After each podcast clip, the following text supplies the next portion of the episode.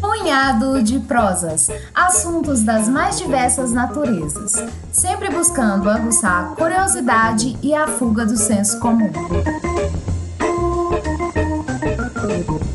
Bom dia, tarde e noite, caros amigos ouvintes. Meu nome é Alberto Malta e está começando o Punhado de Prosas, um podcast de três amigos que apreciam uma conversa livre e democrática.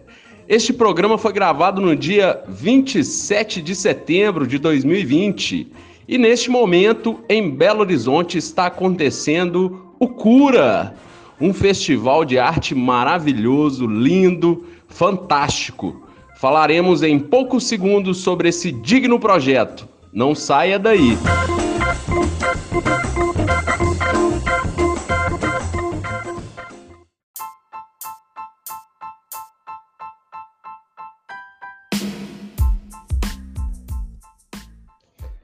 Quem passou pelo viaduto Santa Teresa nos últimos dias provavelmente deve ter ficado curioso com a imagem com que se deparou. O Cura, Circuito Urbano de Arte, chegou abalando nesse ano com uma obra de arte fantástica feita no emblemático viaduto Santa Teresa da capital mineira. A obra causou grande frisson nas redes sociais, inaugurada na tarde do dia 22 de setembro e marcou o início das atividades do Festival de Arte Cura para quem ainda não viu a obra, se trata de duas serpentes gigantes enroladas nas colunas do viaduto e se encontram no centro, formando um arco sobre os veículos que passam na via. É uma obra realmente muito linda, chocante e inédita. Cada uma das serpentes possuem 17 metros de comprimento e um metro e meio de diâmetro além da característica de serem serpentes gigantes, elas foram iluminadas, que causam um efeito visual mais impressionante ainda durante a noite. Obra assinada por um artista indígena da etnia Makuxi, Jaiderisbel, de 41 anos, natural do estado de Roraima obra intitulada como Entidades. Ela é inspirada na simbologia do povo Makuxi e é uma representação da figura da cobra grande, a grande avó universal, segundo a etnia. Isbel diz, abre aspas, a cobra grande representa várias simbologias, desde a fertilidade ao caminho das águas, da fartura, porque ela vive debaixo da terra, nos grandes rios subterrâneos, mantendo o movimento da água sempre pulsando. A obra traz a ideia de tornar sagrada a serpente que é desvalorizada até mesmo na Amazônia. Fecha aspas. O trabalho também foi feito com a intenção de chamar a atenção para os riscos que diversas etnias indígenas enfrentam devido ao avanço do garimpo sobre as suas terras. Esta arte, isoladamente analisada, já representa o sucesso do festival. Porém, o Cura já está na sua quinta edição e falaremos um pouco mais sobre ele como um todo.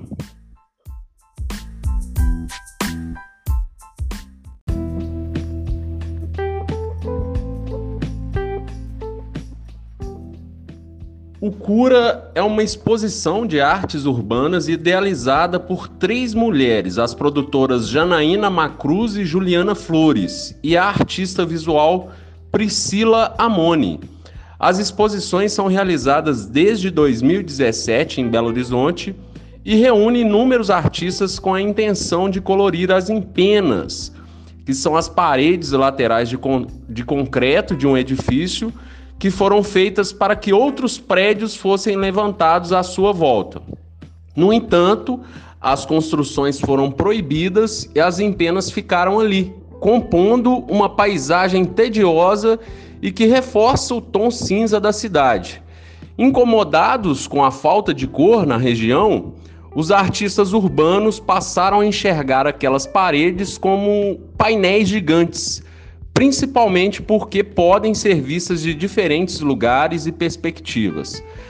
Para quem anda por Belo Horizonte, principalmente pelo hipercentro, já deve ter reparado lindas pinturas pelos prédios. Essas foram idealizadas pelo Cura, legal, né? Graças a esse projeto, a cada ano nossa capital fica mais bonita. Nesta edição serão feitas quatro novas pinturas gigantes e duas instalações de arte pública. Uma delas foi a entidade citada há pouco. No final dessa edição, já serão 18 pinturas ao todo desde a primeira edição. Uma pintura que me remete ao festival é a obra assinada pelo Tiago Maza, que representa uma espécie de briga entre uma raposa e um galo, fazendo referência sobre o famoso clássico Cruzeiro e Atlético. Quem gosta de futebol já deve ter visto essa obra localizada na Rua da Bahia. Outro ponto interessante do projeto é que a maioria das obras são escolhidas para poderem serem vistas da Rua Sapucaí, que é aquela rua de trás da estação central do metrô formando um mirante de artes gigantes.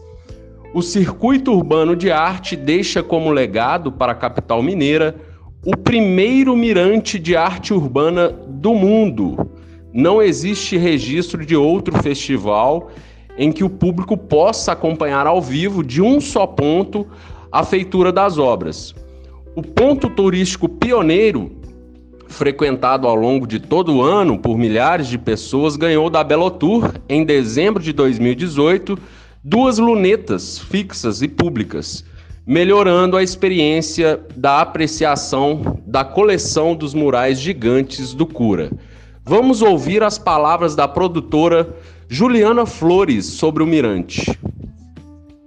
E essa ideia de um lugar onde você vê várias obras ao mesmo tempo é muito impactante.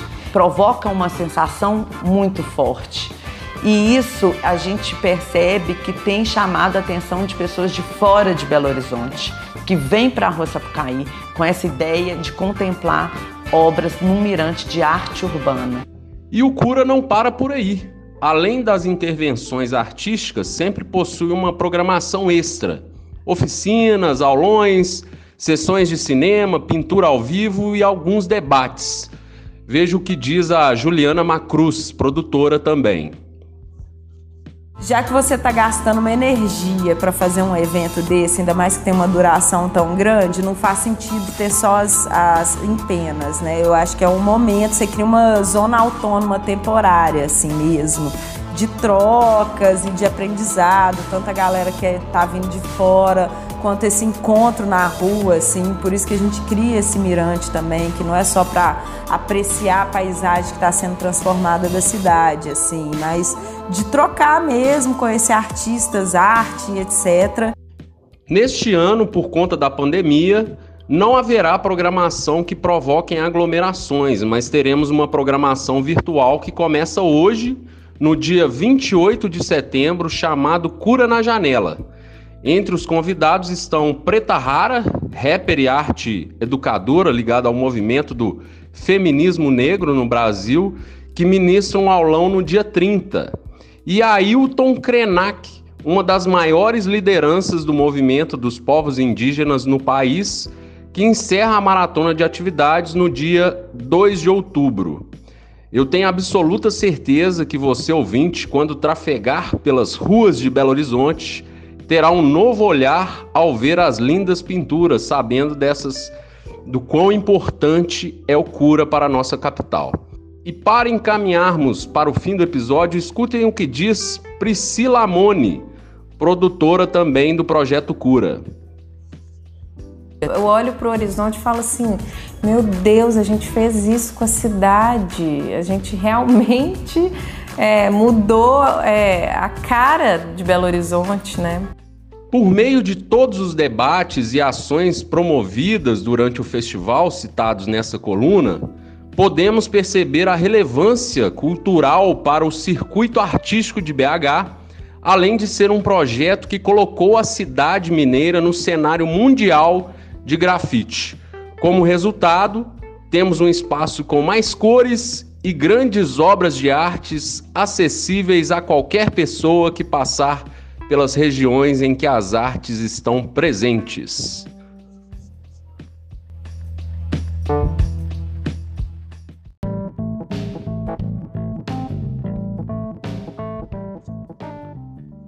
O Punhado de Prosas é um projeto independente e convido vocês a nos apoiarem com um singelo gesto, curtindo e acompanhando nosso podcast nas redes sociais, Instagram e YouTube.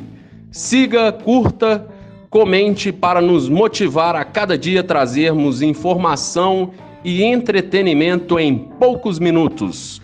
Quarta-feira, o Mago das Palavras, Leonardo Costa, está de volta. Um grande abraço do Alberto Malta e até lá!